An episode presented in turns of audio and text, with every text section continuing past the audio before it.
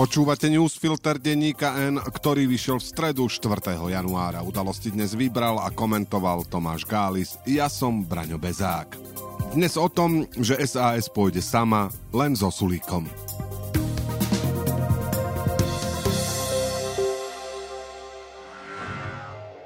V práci si všimli zmanipulované tendre či konflikt záujmov a nenechali to len tak. Aj keď to znamenalo problémy so šéfom či stratu pohodlia. Vypočujte si príbehy odvážnych ľudí, ktorí sa postavili za správnu vec a bez ktorých to u nás lepšie nebude.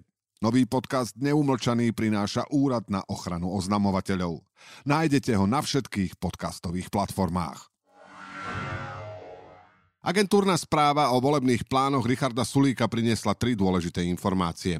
Poprvé, Sulík bude viesť SAS ako líder kandidátky. Po druhé, o povolebnej spolupráci hovoriť ešte nechce, ale strana vraj má záujem o spoluprácu s pravicovými demokratickými stranami. Zatiaľ čo hlas rozhodne nie je nejaký želaný partner. A po tretie, sloboda a solidarita pôjde do volieb samostatne a nevidí veľké šance v úspešnosti spájania sa subjektov pred voľbami.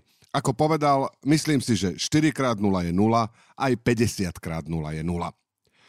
To prvé nie je prekvapujúce. Richard Sulík síce ponúkal líderstvo kandidátky či predsednícku funkciu už Ivete Radičovej, Andrejovi Kiskovi aj Ivanovi Korčokovi, no nik z nich ju neprijal. Paradoxne, v samotnej strane za už takmer 14 rokov jej existencie nikoho takého nenašiel či ho už upodozrievame z toho, že potenciálnych konkurentov vyštval, alebo príjmeme jeho interpretáciu, že chyba bola na strane odídencov, Sulík je už dávno tým politickým dinosaurom, akých chcel pri svojich prvých voľbách v roku 2010 vymeniť. Ale zaujímavejšie ako to, že sa nikam nechystá, je jeho vyjadrenie k hlasu. Isté, na rozdiel od Oľano spoluprácu so stranou Petra Pellegriniho nevylúčil, ale vzhľadom na to, že v podobných veciach neblafuje, po nedôvere vláde je otázka, či by to vôbec dokázal. Je to silný signál aj pre ľudí, ktorí už považujú koalíciu hlas PSSAS za hotovú vec. Isté môže nastať situácia, keď to nepôjde inak, ale je to o dosť iná situácia, ako sa ponúkať mesiace dopredu. Otázkou však zostáva, koho Sulík považuje za pravicové demokratické strany. Oľano, kde žiadna demokracia nikdy nefungovala a kde už dávno zvíťazil sociálny populizmus? Sme rodina, kde tento vládne od začiatku. KDH, o ktorého ekonomických názoroch sa človek nedozvie, ako je volebné obdobie dlhé. V istých ohľadoch e, bude možno najpravicovejším potenciálnym partnerom PS, často označované za ľavicovo-liberálnu stranu.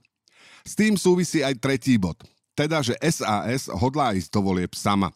Ak však strana nepovažuje za želaného partnera hlas, malo by jej trochu záležať aj na úspechu potenciálnych spojencov. Stačí sa pozrieť na prepadnuté hlasy pravicových demokratických strán v roku 1992 či na prepad KDH a SMK v roku 2016, v dôsledku čoho sa práve Sulíkova šanca zostaviť vládu scvrkla na minimum.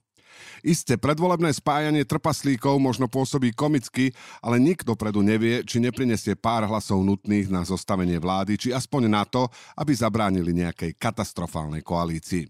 Napokon otázkou je aj výsledok samotnej Sasky. Tá síce zvládla už štvoro volieb za sebou a posmere je síce druhou najstaršou parlamentnou stranou, lenže je tu aj varovanie z roku 2012, keď s nálepkou rozbíjača vlády spadla z 12,1% v predchádzajúcich voľbách na 5,9%. Zatiaľ sa nezdá, že by na tom bola SAS oveľa lepšie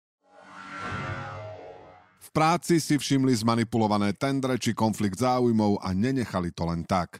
Aj keď to znamenalo problémy so šéfom či stratu pohodlia. Vypočujte si príbehy odvážnych ľudí, ktorí sa postavili za správnu vec a bez ktorých to u nás lepšie nebude. Nový podcast Neumlčaný prináša Úrad na ochranu oznamovateľov. Nájdete ho na všetkých podcastových platformách.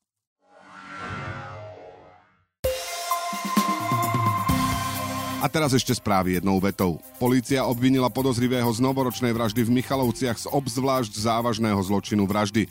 Policajný prezident Štefan Hamran hovorí, že podozrivého z vraždy v Michalovciach zadržali špecializované policajné sily vo vlaku v Žiline.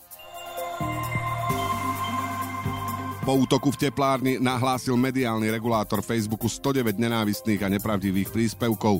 Sieť zmazala 33 z nich. Reakcia sociálnej siete trvala takmer 38 dní, hoci v prípade útokov je potrebná prakticky okamžitá reakcia. Výstavba novej univerzitnej nemocnice v Bratislave v lokalite Rásochy by sa mohla začať v druhom štvrť roku 2024. Predbežné náklady na výstavbu sa odhadujú na 263 miliónov eur. Národná dialničná spoločnosť vyhlásila novú súťaž na mýtne služby. Predpokladaná hodnota zákazky je 49,92 milióna eur bez DPH. Autobusy Košickej MHD budú z finančných dôvodov premávať v prázdninovom režime aj po 9. januári, a to do odvolania. Slovensko začína čerpať nové eurofondy. Európska komisia na ne uhradila prvé zálohové platby. Prvé výzvy z takmer 13 miliardového balíka pôjdu na rozvoj regiónov, školstva, športoviská cesty a zatepľovanie domov. Poverený predseda vlády Eduard Heger sa zúčastní na pohrebe emeritného pápeža Benedikta XVI, ktorý sa uskutoční vo štvrtok vo Vatikáne. Domácnosti si za plyn priplatia od 14 do takmer 200 eur ročne podľa toho, či na plyne len varia, ohrievajú vodu alebo ním aj kúria.